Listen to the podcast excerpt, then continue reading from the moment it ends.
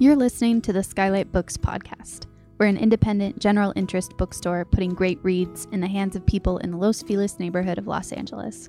Hosted by resident Skylighters, we're here to bring you new and exciting author conversations, group reads, and bookseller chats. Happy listening. Hello, listeners, and welcome to the Skylight Books podcast. I'm your host, Mike Jeffrey. Skylight Books is an independent bookstore located in the Los Feliz neighborhood of Los Angeles, California. We're open every day from 10 a.m. to 10 p.m. and require all customers to wear masks in the store regardless of vaccination status. We also offer online shopping and curbside pickup through our website, skylightbooks.com. And you can check out our upcoming events on our Crowdcast page, crowdcast.io slash skylightbooks. it's my pleasure to be joined today by Lauren. I'm going to read that again. it took me so many times. I've done this a bunch. It took me so many times to realize it's not live and I can read things again after uh-huh. fucking up. And so you should take the same uh, privilege as well.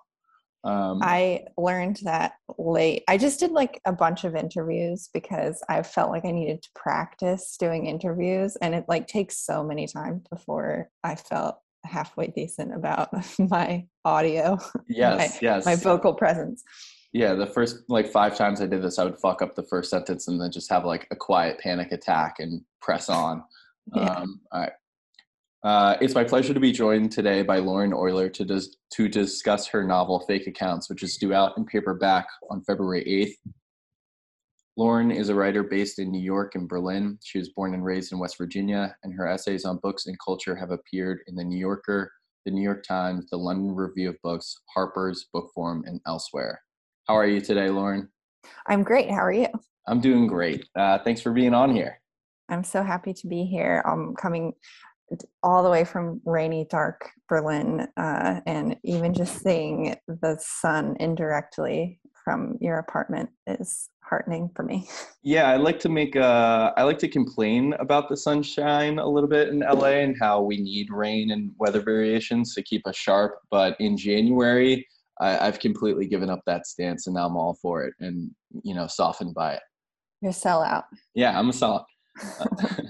um, all right, you got something to read for us? Yeah, I'm just going to read the very beginning of the book, which doesn't require me to explain anything. Um, I hope. Uh, if it does require me to explain something, uh, I'm in trouble. Great. Great.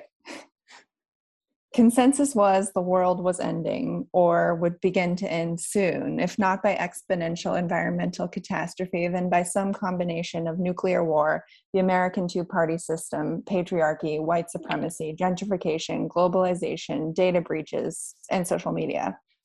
People looked sad on the subway, in the bars. Decisions were questioned, opinions rearranged. The same grave epiphany was dragged around everywhere. We were transitioning from an only retrospectively easy past to an inarguably more difficult future. We were, it could no longer be denied, unstoppably bad.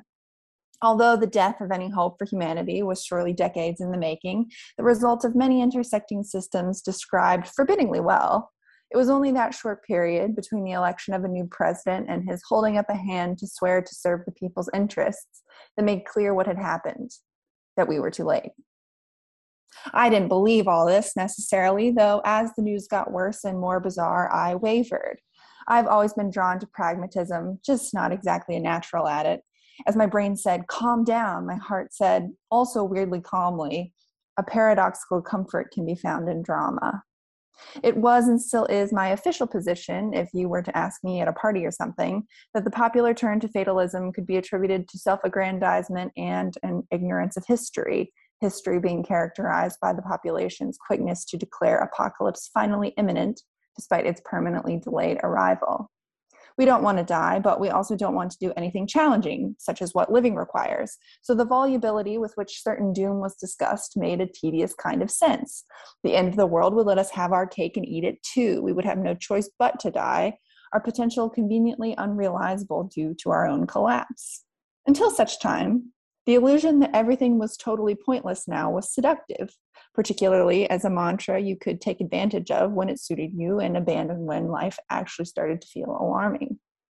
I myself was soon using it to indulge some of my naughtier impulses, by which I mean that in the first hours of a morning in early January, when the sky was still dark and the government still inevitably hurtling, I decided to snoop through my boyfriend's phone while he was asleep. I'd never really had the urge to go through another person's things before. After a few disappointing experiences with high school boyfriends' instant message histories, I'd learned that poking around the byproducts of other people's thoughts usually yielded the mundane, the predictable, and the unattractive. Even with men I respected intellectually, I never found myself caring enough to breach their trust. Before Felix, my boyfriends exuded the wholesome, loving, deep down reliability of hot dads on television shows, despite being, as far as I knew, not hot, nor dads, nor on television. Another way of putting it is that before Felix, I had good taste. With the exception of a water polo player I once showered with in college, a handful of celebrities, and anyone else I might find myself dazzled by in the future, I avoid obvious physical attractiveness because I believe it presages suffering. But over the year and a half we'd been together, Felix had revealed himself to be totally unrevealing, insisting over and over as I baited and nagged and implored him to tell me his innermost hopes, fears, and childhood formed biases, either that there was nothing to tell, or conflictingly, that he told me everything already and it wasn't his fault if I didn't remember. It was humiliating and typical, and per the usual narrative, I assumed he was hiding something, probably other women. I'll stop there. All right, thank you such a fun opening. Um, I, am kind of curious because I think most people know you as a critic first, um, and you've written a lot of, you know, uh, about contemporary fiction. Was it always your plan to write fiction? Was that always something that you were um, keeping in sort of your back pocket as you were doing these reviews? Yeah absolutely i think i i wanted to write fiction and maybe specifically a novel like when i was still in college uh, but the thing about novels is like you have to come up with the idea yourself but the thing about book reviews is people will just call you and be like do you want to review this other thing? And it was sort of like i just kind of i don't know it's i maybe annoying to be like oh i fell into it but i fell into it because i was writing listicles uh, so it's at least a bit modern the way that i did it um, and I think it was really useful for me because I, when I, I, was writing this listicle column for this British magazine, and every week, for some reason, every week they wanted a top 10 list that had something to do with literature and books. So I had to like research all sorts of um, different things every week, and it was really useful uh, for thinking about like issues in contemporary literature and things that I I liked and didn't like, and what I felt a novel should be. Um, and yeah, also uh, i feel i i feel like i'm i i'm 31 years old. Does that count as young? That's young. Yeah older people will tell you it's young but it doesn't i'm 30 it doesn't feel young anymore. I i feel like as for a writer it's quite young. So i think this like a lot of re- reviewers of my novel and sort of people talking to me are like, "Oh, well, you're a critic. Like you are a critic," and I'm like, "I'm not anything. I just just started. I'm, I'm a baby. I'm a tiny child." Um, so I. But you do. I, but I think that just comes from having a long byline. You know, like there's a lot of it available. So even if you're young, there's like a body of work that exists, and that makes it seem like a cemented identity to some people. Right. Yeah. Right. But I I don't I think also I wouldn't care to, to, be called a critic. Obviously, I'm a critic. I just I just finished a piece of criticism today, but um, I think that there's this idea that criticism and, and fiction writing are, are inherently opposed, and that one shouldn't do the other. And I just don't agree with that at all. So I sort of resist the implication that like it's so it's so strange to write a novel after you write criticism yeah, yeah, and I I think like sort of like the reviews that you and also like Patricia Lockwood write, they sort of don't feel like they're written from this like distant island where um you know the novel is this exotic thing that they're trying to interpret. Like you sort of feel like you're reviewing them as a writer um in a way. Um and then i hope you'll forgive me like assuming you're the narrator in this one instance but the narrator has this line about um you know finding certain principles lacking in contemporary fiction. And i wondered if you would be willing to like spell those out or if that was sort of um, your motivation for like getting into fake accounts. Like uh, doing all these reviews and finding things lacking being like okay well i'm gonna do you know the thing that's yeah. yeah absolutely. I think that i really wanted to read like my peers. I wanted to read a really contemporary novel about the way life was feeling to me um, as a sort of young person uh, uh, involving the internet, but also just kind of like involving all the sorts of petty, like embarrassing things that people don't like to put in their fiction.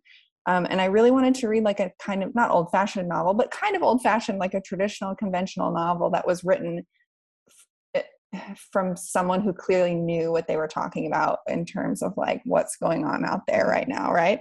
Um, and I think that there are good reasons that novelists tend not to be as active online as other people. Um, but I do think that there's like something there's often something missing from their like it doesn't it doesn't feel the texture doesn't feel like real to me sometimes.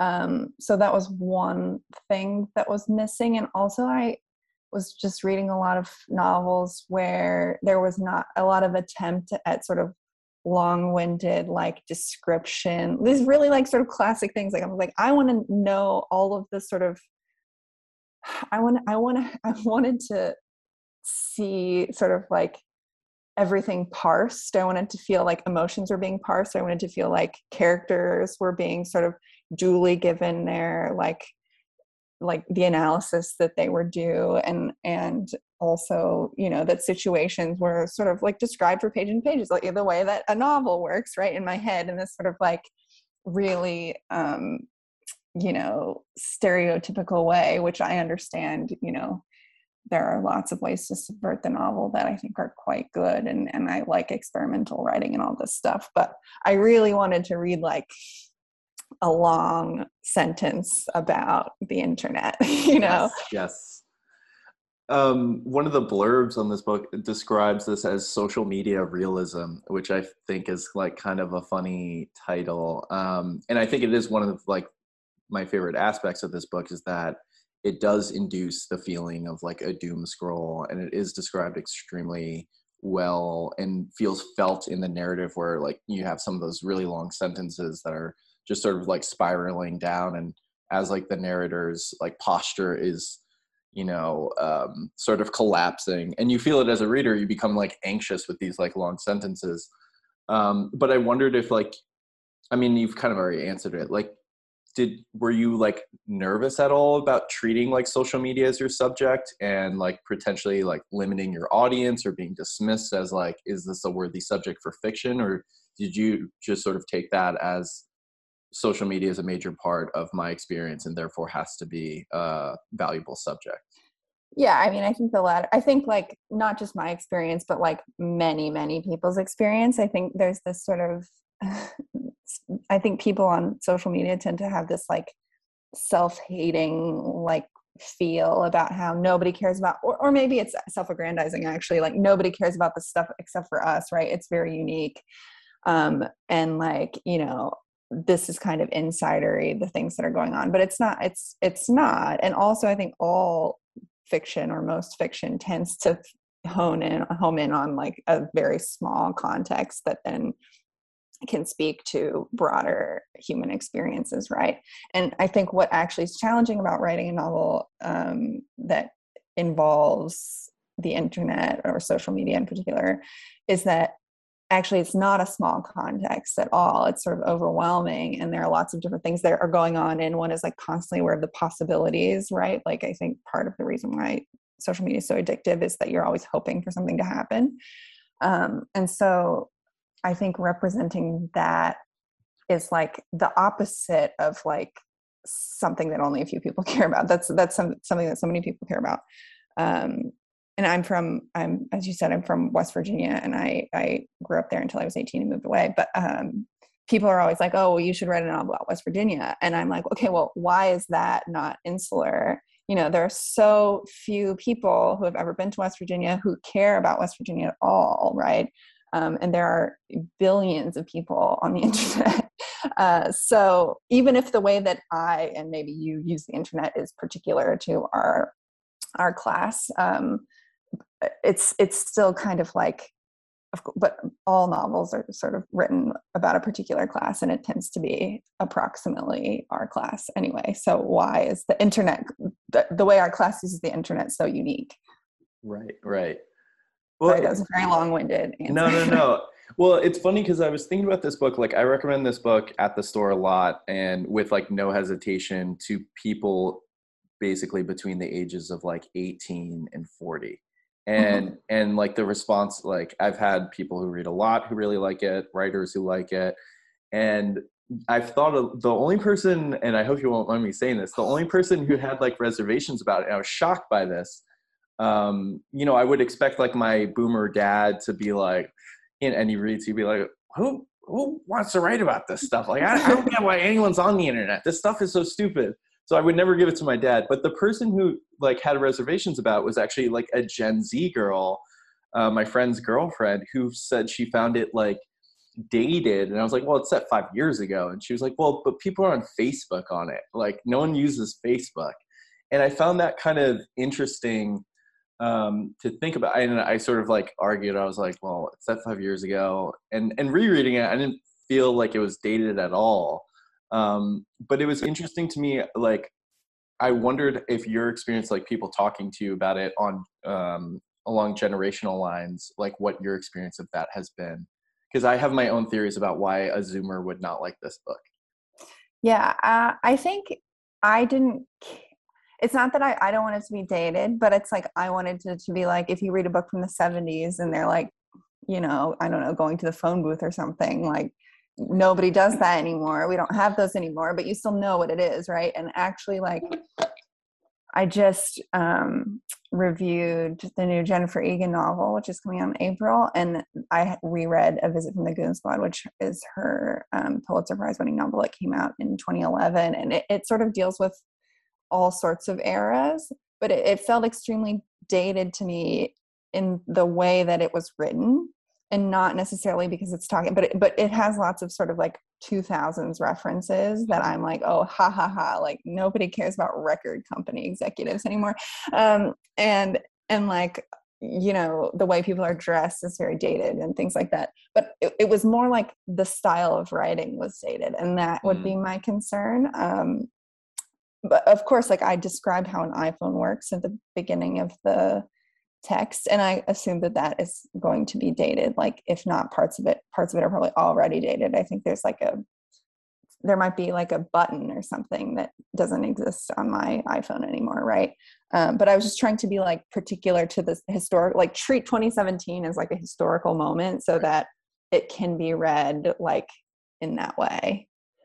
Yeah and i, I think one of the things that becomes a little bit tricky about sort of uh, like describing the experience of an app is they change in these very subtle imperceptible ways over time like i find one of the most disorienting things is to go through old photos and see like old screenshots of like the mm-hmm. instagram mm-hmm. interface from like 2014 and it looks sort of like quaint and ridiculous but at the same time like hasn't really changed that much and so i think like this is useful to see like you know there's the scene where like the interface, the home screen of an iPhone is just described in real detail.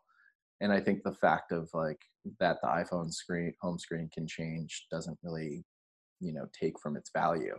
Right. And I think like it's the same way that it's I, I see it as analogous to like saying Donald Trump was president, right? Like he's not president anymore, you know? Right, right. Um, and actually people don't really talk about him that much anymore, even though that was only what, like a a year ago. Right. so, so I think there's this like idea that technology is like somehow I don't, I don't, I don't, I don't really know. Like it has a special status where like it's not part of history, but it ages, it, it makes history go faster somehow. Mm-hmm. Yeah. Um, and I don't really know what else to say about that, but yeah, yeah. Um, did you read all of your reviews for this? Or I'm curious because, like, as a critic, I can imagine it being like, you know, or as someone who writes criticism, I don't want to pigeonhole you into that identity. um, as someone who writes criticism, I can imagine like either that there could be the impulse to want to defend your material, but also then to be critical of the criticism itself. And so I can imagine it's a interesting type of reading experience. Yeah, I mean, I think I read most of them, and then I got kind of bored of it, and so I don't really read. I stopped, but like I read a lot of them, um, and I feel like it was good to do, not only as a critic, but I think as a novelist as well. I think like you can it's basically like a test like if someone is, is saying something negative about your book you if you can if you agree with them or if you're like no i did that for this reason and and you you missed it that feels quite good actually like Right. if you if you can like stand up to your criticism i think and prove that you have done something that you believe in i think that that's a nice feeling um but it's sort of like the whole i feel very i'm very sort of grateful and like lucky that i got so many reviews um and i got so many of them in part because i'm a critic and so all the other critics were like i'm going to do the criticism on lauren. Uh and like it was really interesting because i got such a variety of them that it made me like reaffirm my belief that like book reviews do not matter and every time i write one it's a totally pointless exercise. Um uh but you know it was it was fine. Yeah. Um my one of my favorite things to do when new books come out is to go onto that bookmarks website that aggregates all the book reviews. And they do this annoying thing where it's like you have to see all they never highlight the pans. They never Yeah. have like one of the mean reviews as like one of the featured ones. You just have to expand it out. Um, but i of course read the pans for this one because you know you're sort you have a reputation for not being afraid to write a harsh review but one thing that I found interesting in sort of the harsher reviews of your book was it seemed to me that a lot of the reviewers um, felt adversarial toward the narrator. And I think that's in part because the narrator, uh, I didn't really realize in the first time reading this book, but the second book, it's like kind of a second read, it's kind of like a novel of alienation. Like almost every interaction with the narrator is adversarial, even when they're imagined um, and then there's that sense of an, an imagined audience with like the ex-boyfriends and even the blogs judging her. And to me it seemed like the negative reviews sort of missed that. They just be, were sort of absorbed into the narrator's like imagined audience and, and and taken into this conflict that's like really imaginary and stressful but also kind of inconsequential. And I, I think that's like one of the strong parts of the book is when, you spend a lot of time on the internet you carry around like these conflicts that don't actually exist.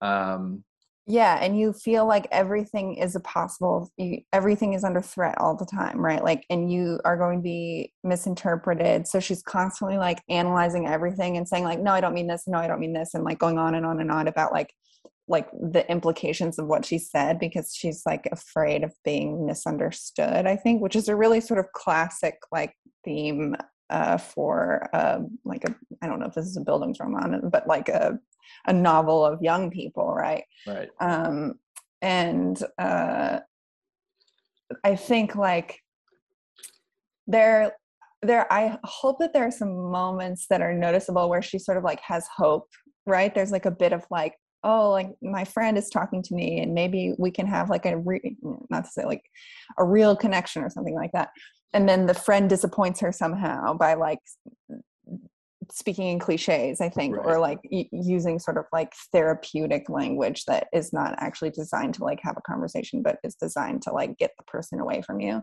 And she just gets like so disappointed in everyone um as the book goes on. But i do see her her sort of experiments like later in the book.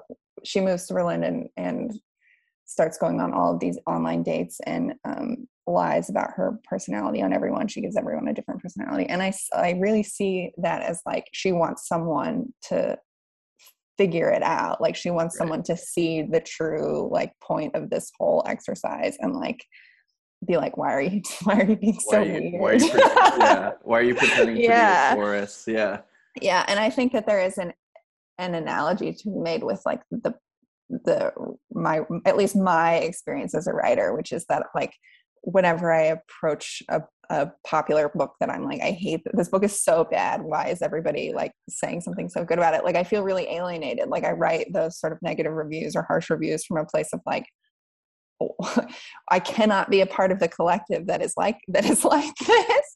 Um, and it's uh, like a disappointing feeling. And I think a lot of writers would say that they write in order to like find a connection somehow.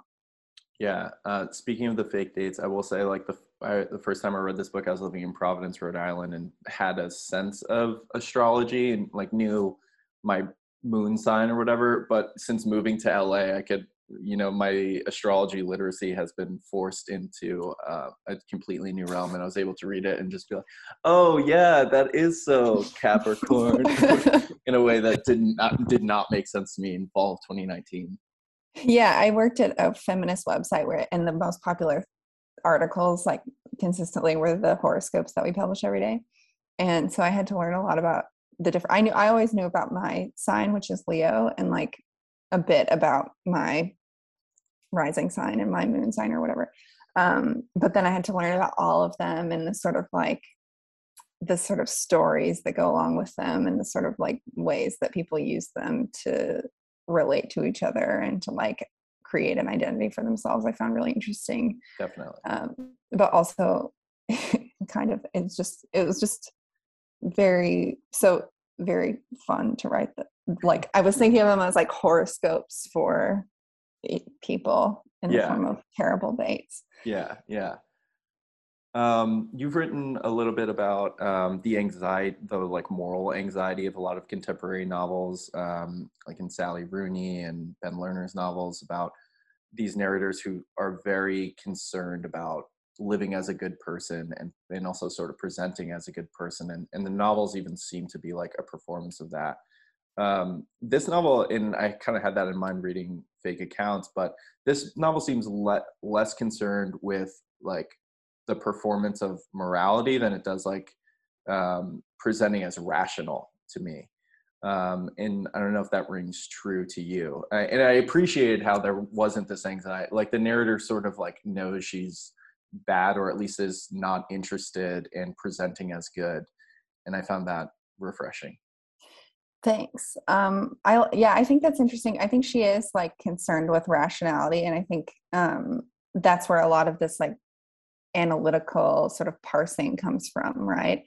Um, and the the the being a good person i mean obviously she's not a good person but i don't think that she's that bad she the thing she, her her sort of like manipulations are pretty low stakes yeah right and i i think too if you read the novel as like a relationship novel which you can like the t- the two characters the the narrator and then her boyfriend felix who for most of the book is um like not actually there but she's thinking about their relationship with him a lot like they're in constant sort of tension and like battle with each other right? And like i think part of her fantasy of these like legitimate or, or genuine connections uh, is like a fantasy of reciprocity. And that goes both ways right? Like you can you can be recipro- like you know you can pay it forward someone does something good for you and you can be a good person in return and all that stuff. Or like someone you can enact revenge on someone who has betrayed you or lied to you or whatever. And i think that that is the kind of morality that she's operating with right? Like it's not it's not a performance of morality. It's like a it's like a pragmatic understanding of of morality.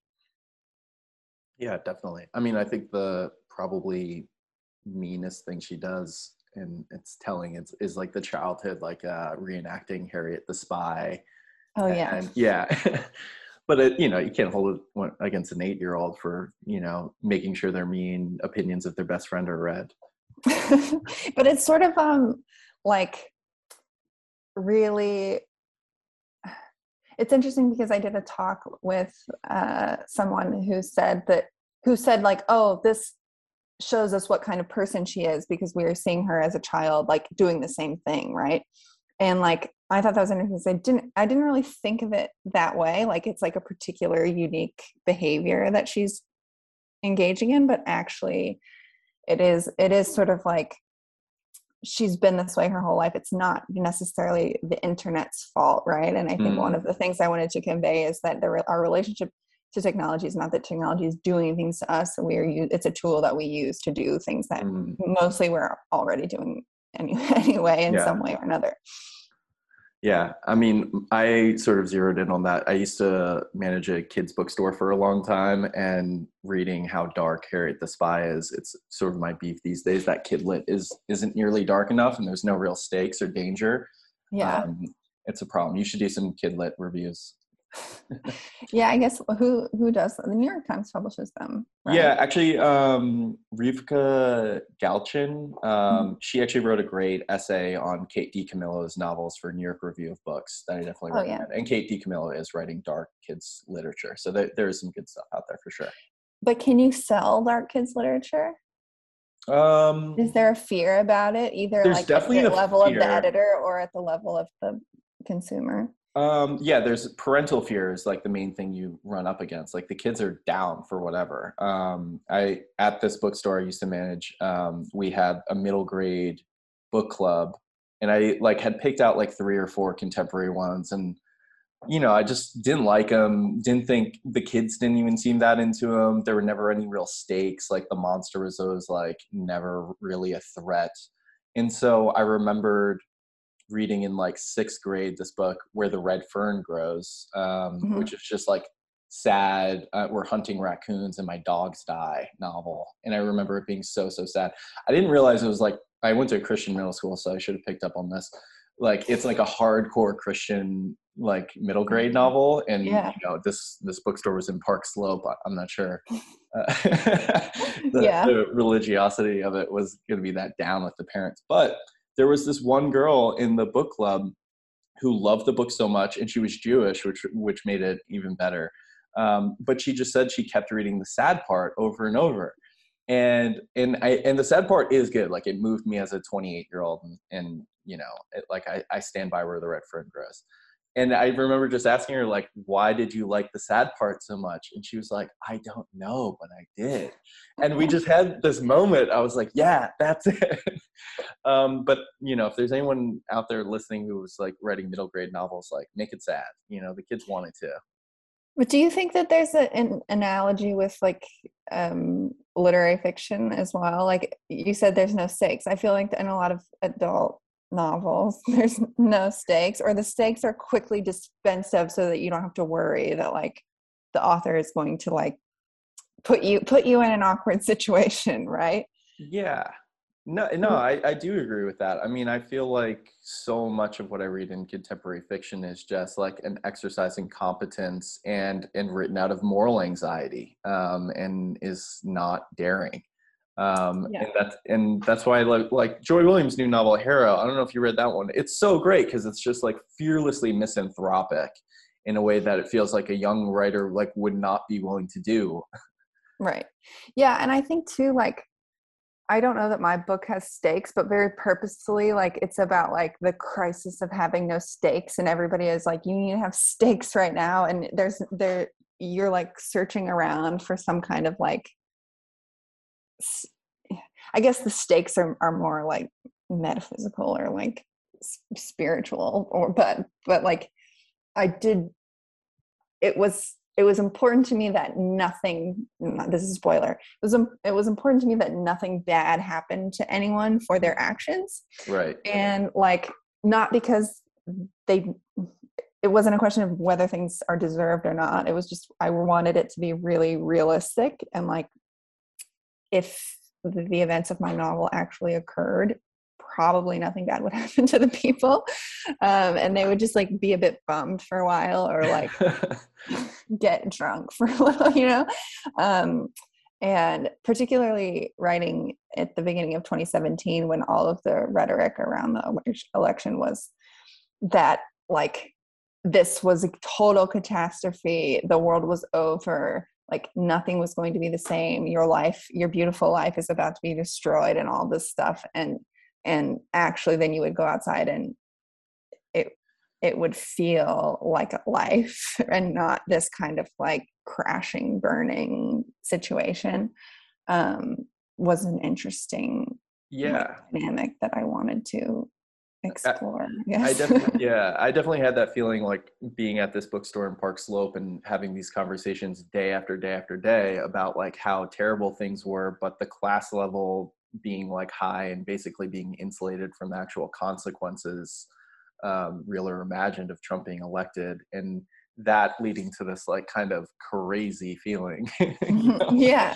yeah and, and Like- but i think part of it is that those people in park slope like really thought that their lives were going to be destroyed because they needed like a stake right like they Yeah. needed something to feel and they were like oh no finally i get to participate in in history and like in politics or whatever and like something bad is going to happen to me and it's like no nothing bad is going to happen to you um speaking of my reviews actually i read one that was negative and in it the reviewer took issue with my saying there's a there's a scene where the narrator is at a yoga class in in brooklyn in clinton hill um the yoga studio is on Greene Avenue if anybody wants to follow along uh and and um all the women at the yoga studio are like, I'm going to the women's march. Like, I'm going to the women's march. And the narrator's like, what the, why are these people going to the women's march? Like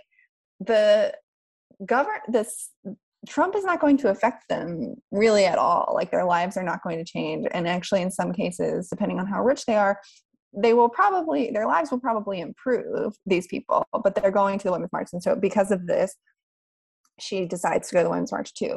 And this reviewer of my book was like, how dare she say that women these women's lives are not going to be affected by trump it's it's uh, like idiotic that she would say that and i'm like it was true it was true of course these rich people like and and somehow i think you like open yourself up to criticism if you're if you are self-aware or honest enough to say that like you are um like the class that you're in or like you have the privilege that you have right? Um and which is strange because for so long there was this demand that you acknowledge your privilege but you can't you can only acknowledge it in the certain In the correct certain way, sort of yeah, yeah. prescribed cliches and you say of course like as a white woman blah blah blah you can't say like oh yeah well that's not going to affect me i think that it's a problem but like i have to be honest about my situation Right. you know you can't speak frankly and i think maybe part of my the whole book is about like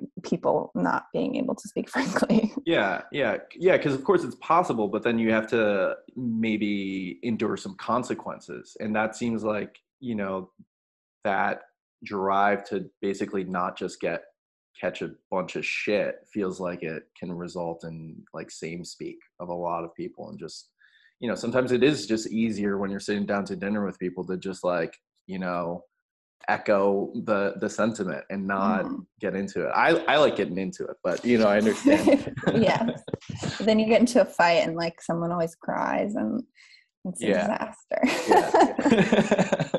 That's all right. Uh, you know, I had experience at the dinner table growing up, so so you know, I, I felt ready for it. Um, did you happen to read that essay that was in the New Yorker? I can't remember her name who wrote it, but it was against the trauma plot um, that came out recently. it was Parul Sehgal Yes, who wrote right. it Yeah, I didn't I didn't actually read it because I was applying for my visa, but I need to read it still. But yeah, it's it's interesting. I I mean, I guess we shouldn't talk about a an essay you haven't read, but uh, I think I I understand I understand the good the there are lots of things that are annoying about publishing on the internet, but one of the good things is that the headlines that they use are always incredibly descriptive.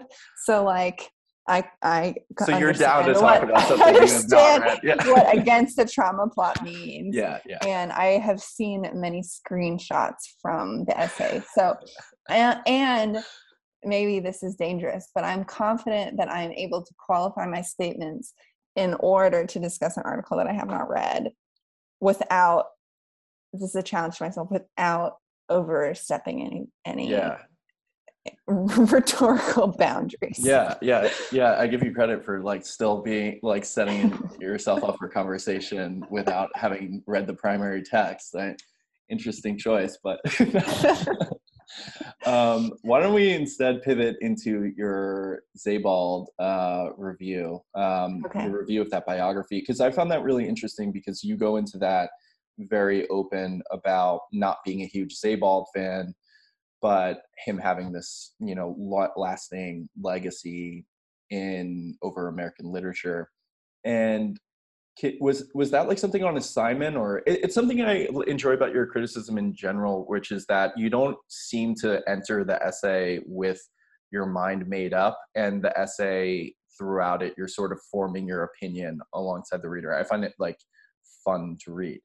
Thank you. Um yes so he my editor at harper's assigned me that um i think in part just because i have this sort of like uh tendentious not tendentious but like a, a vague relationship with germany one thing and then i think too he was like maybe you don't want to review the biography, but maybe you want to like talk about why Sebald has been so canonized, correctly assuming that I would find it a little bit the the fandom a bit suspicious.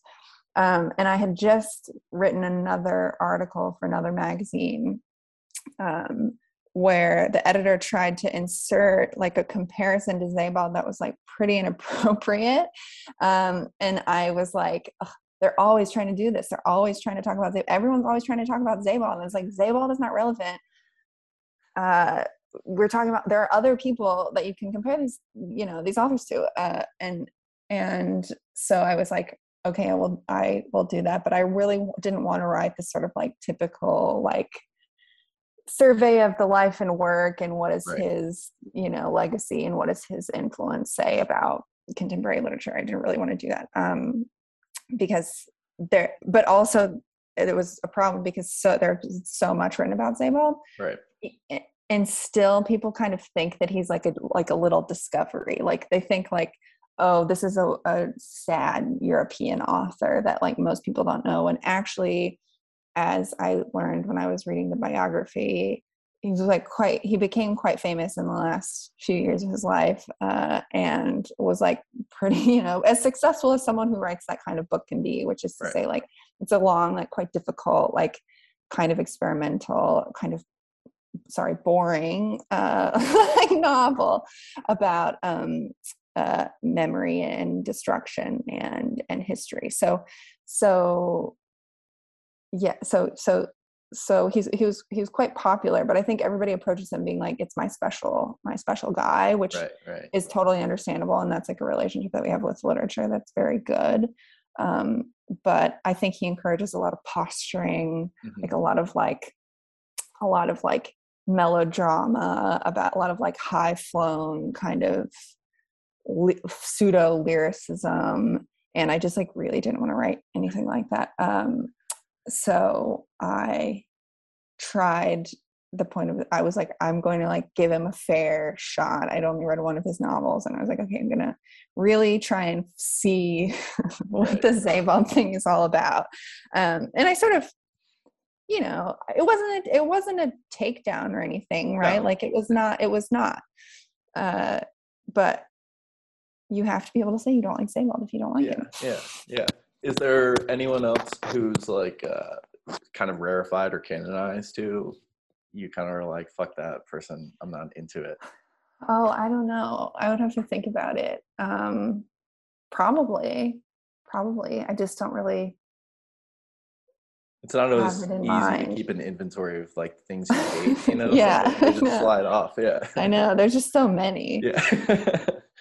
Um, did you read Ben Lerner's uh, review of the same biography that was in New York Review Books? I did, and I thought his emphasis on the use of so Ben Lerner's review focused on like the the Sebald's like playing with fact and fiction and like often lying about kind of inappropriate things um, in his life, but also I think in I found that the sort of criticism of the use of real things in the fiction was like a bit odd because my understanding of all fiction is that it's basically like transposed from life in some way or another and the the the effect of reading the, the Sebald effect is that you feel like it's actually Sebald and that it's all true. Mm. And so that's like uncomfortable, but also Ben Lerner writes novels that you feel like it's been Lerner and it's all true, even though some of it is made up, right? Like that is what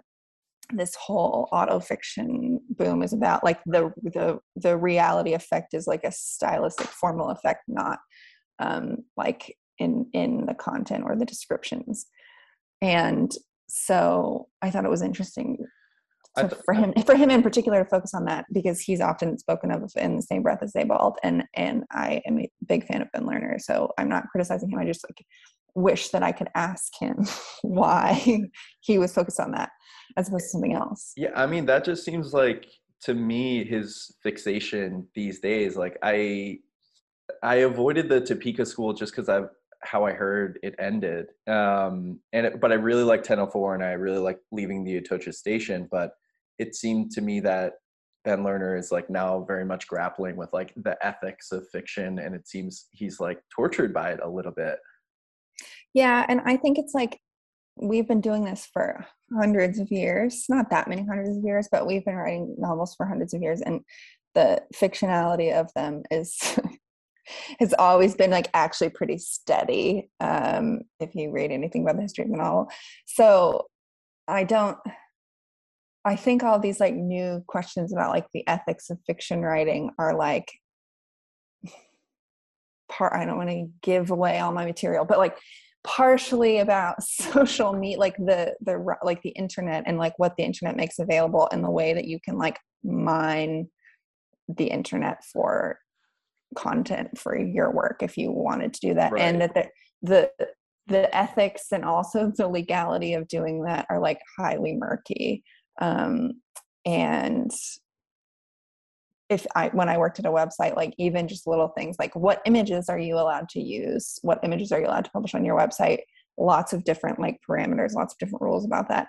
And so and like are you allowed to quote someone's tweet and then give you the quote?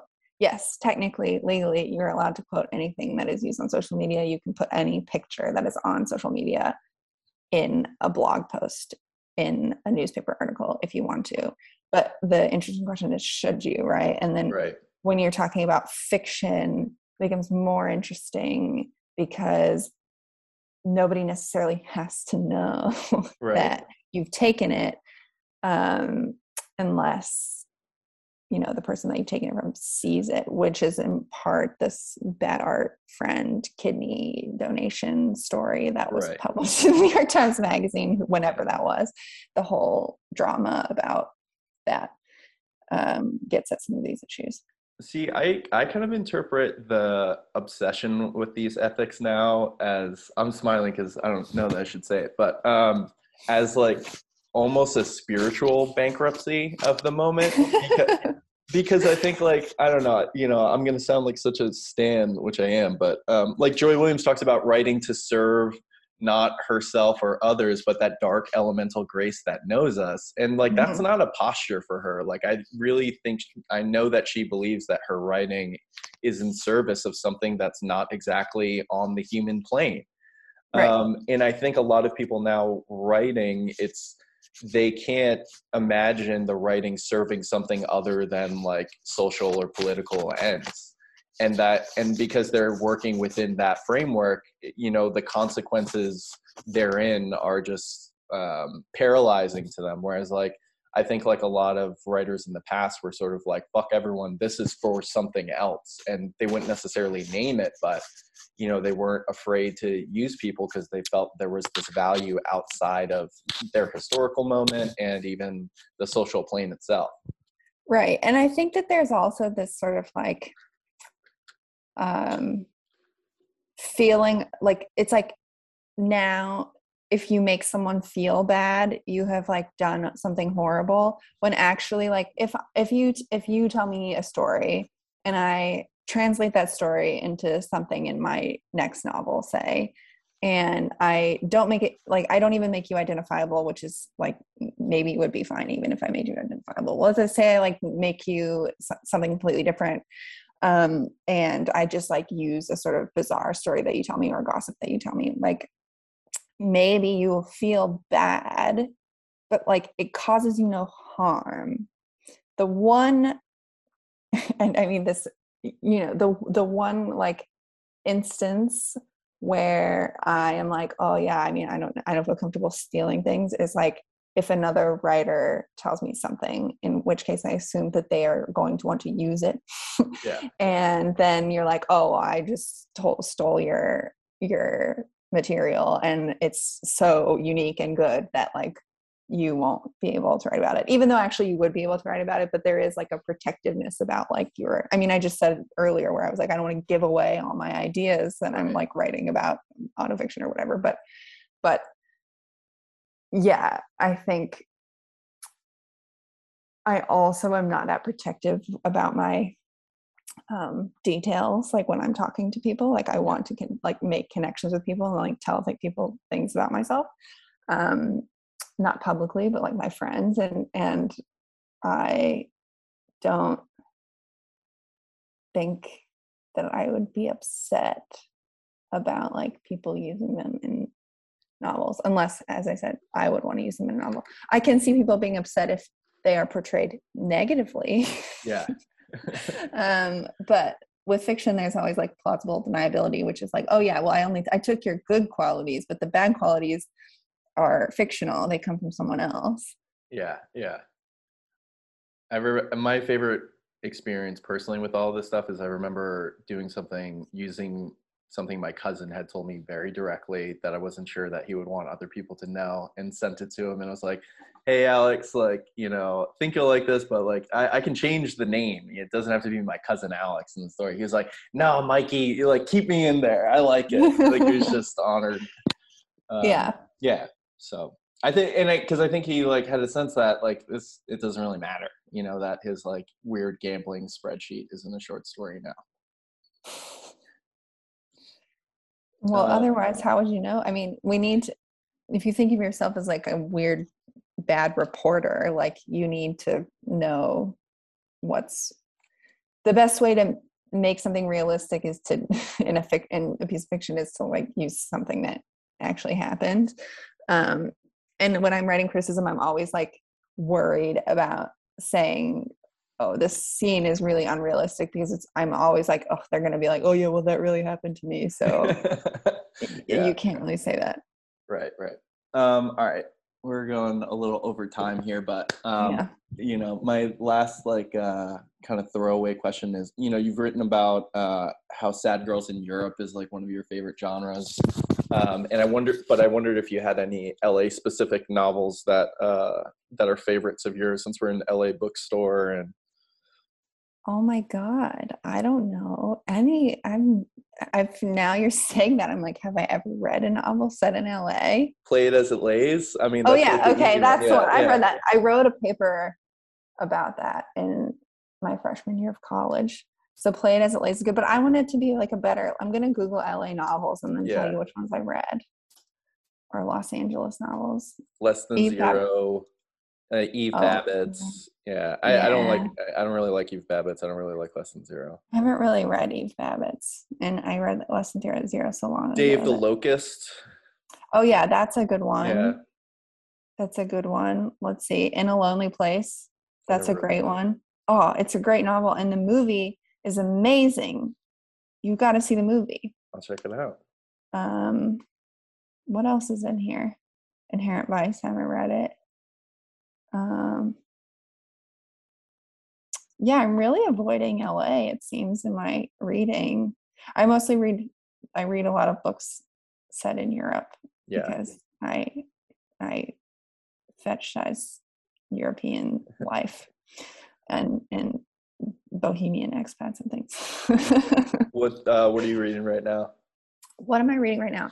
I'm reading the new unreleased Elif Batuman novel, Either Or, and I'm reading a bunch of like little articles and things for this. I'm writing a book of essays that I'm researching frantically. So awesome yeah. All right well thank you for taking the time lauren Uh, today's guest was Lauren Oyler, and we were discussing her novel Fake Accounts. You can order your copy of the book or any of the others mentioned on today's podcast at skylightbooks.com or swing by and pick them up in the store. Thanks, Lauren. Thank you so much. Thank you for listening to the Skylight Books podcast series. Please don't forget to visit our website at skylightbooks.com and make sure to follow us on Twitter and Instagram. Also, don't forget to subscribe to this podcast for more author talks and bookseller conversations. You can find us on Podbean, iTunes, and Spotify. Stay safe and healthy, and we hope to see you back in our store soon.